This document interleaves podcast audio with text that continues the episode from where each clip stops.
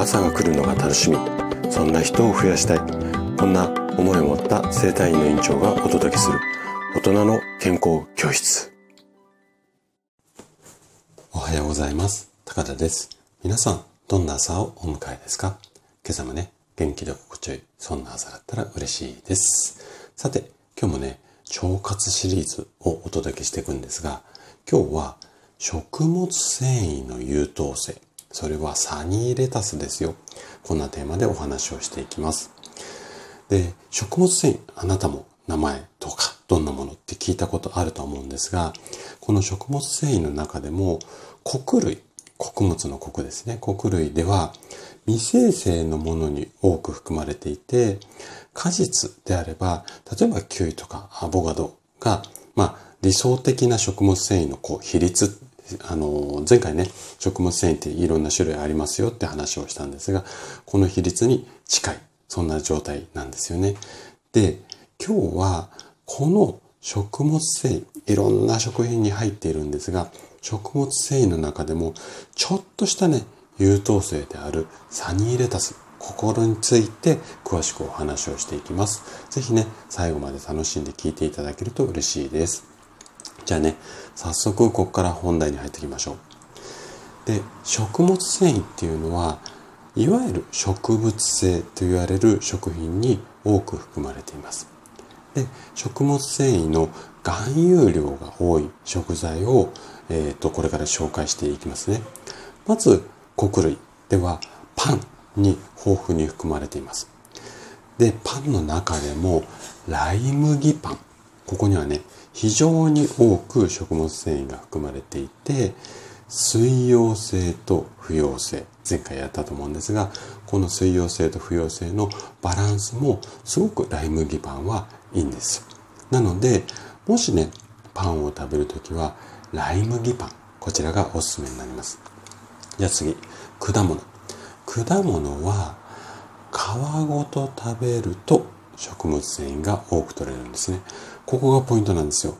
結構ね、皮の部分、要は外側に果物、まあ、お野菜も意外とそういうところあるんですが、外側にね、いい状態っていうのかな、体にいい栄養素が詰まっていることが多いので、この皮ごとっていうところがポイントなんですが、ただね、この特徴を踏まえた上で、実の部分だけでも比較的多く食物繊維を含んで、さらに水溶性と不溶性のバランスがいいのが、キウイとアボカドなんです。で、アボカドって結構あの栄養価高いのでおすすめしたいあの果物の一つなんですが、ただね、カロリーがちょっと高めなので食べ過ぎに注意しましょう。で、穀類と果物はこんなおすすめな、があるんですが、なかなかね、毎日って難しい部分も多いと思うので、ここでね、ちょっと優等生を紹介したいと思うんですが、お野菜。お野菜であれば、比較的毎日取るのって可能だと思うんですよね。3食の中。まあ、3食全部っていうのはなかなか難しいとは思うんですけれども、3食の中でも1日確実に1食は野菜入り1食もしくは2食はできると思いますので野菜積極的にとってもらいたいんですが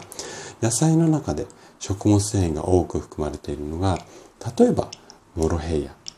ごぼうオクラかぼちゃサニーレタス人参玉ねぎキャベツこんなような食品なんですね。でこの中で今紹介したお野菜っていうのは確かに食物繊維が多いんですがただ食物繊維多いだけじゃなくてこの水溶性と不溶性のバランスがいいものの方が胃腸には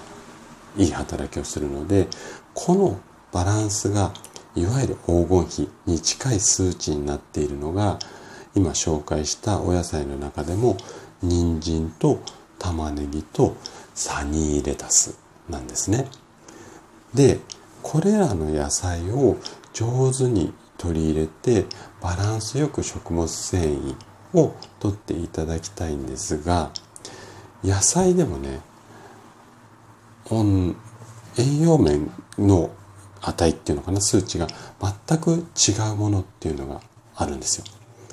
例えばなんですけれども、サラダにこう皆さんもよく使う、こう普通のレタスとサニーレタス。これで言うと、普通のレタスは 100g あたり 1.1g の食物繊維量なんですね。で、これがサニーレタスになると、食物繊維ね、1.1が 2g。同じ 100g あたりでも倍ぐらい違ってきたりするんですよ。で、不溶性と水溶性のバランスで言うと、普通のレタスは不溶性が10に対して水溶性が1。で、サニーレタスは2.3対1。なので、サニーレタスの方が断然理想的なんですよね。なので、もしね、あなたが便秘とかでお悩みであれば、普通のレタスでも確かに食物繊維は取れるんですが、より理想的なのはサニーレタスになりますので、ぜひね、参考にしてもらえると嬉しいです。はい。ということで、今日も最後まで聞いていただきありがとうございました。番組の感想などね、お気軽にコメントいただけると嬉しいです。それでは明日の朝7時にまたお会いしましょう。今日も素敵な一日をお過ごしください。